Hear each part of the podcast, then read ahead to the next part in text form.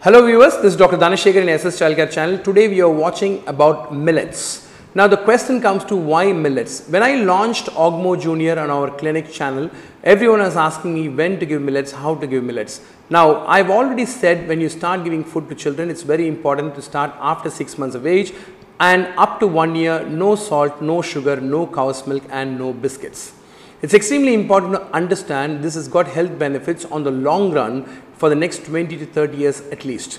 Now coming to the main topic of discussion at 6 months what food do we start, I'll give you very short bullet points. You can give them rice to start with which is the most easiest to digest and the hypoallergenic food as well.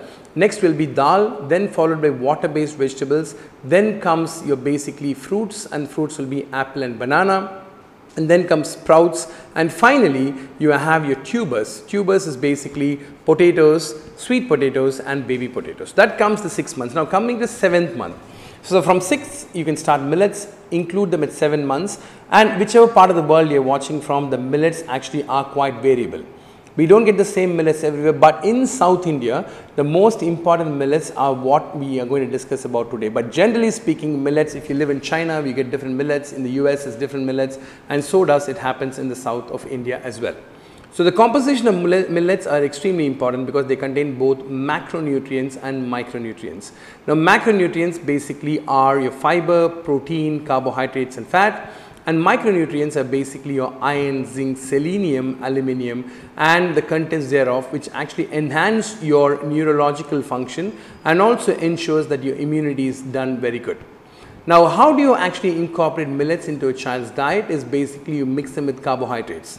So you can say for example if you're going to make dosa, chapati or roti, you can actually add millets to the flour that you're using. So that basically enhances the taste and sometimes it even masks the taste of the millets so the child is able to take it easily.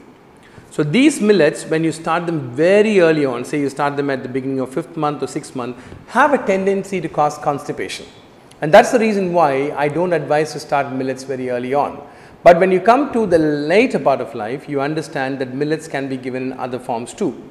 So you can make millet breads, you can make millet uh, basically milkshake, you can make millets which basically can be encompassed into your normal diet in different forms as well, including cereals, chapatis, rotis, puris and whatever. So if you decide to give millets, it's extremely important that you start them at an appropriate time and one of the choice of millets I've already said is Ogmo Junior which is what I actually support very much and this is a creative product and the brainchild behind that has been me as well. So it's completely important to understand it is recommended by a pediatrician. So please do try and understand the incorporate millets and one last thing to say about millets with regards to our farmers is that our millets are basically very very important to maintain the integrity and the fertility of the soil because that is something that is used in the rotation of crops during the harvest period so that when the next crop comes in the, the, the main fertility of the soil is kept intact. Thank you for watching and keep watching and keep subscribing and write your comments and we will be coming back with another video very soon which will be of course interesting and with scientific facts as well. Thank you very much.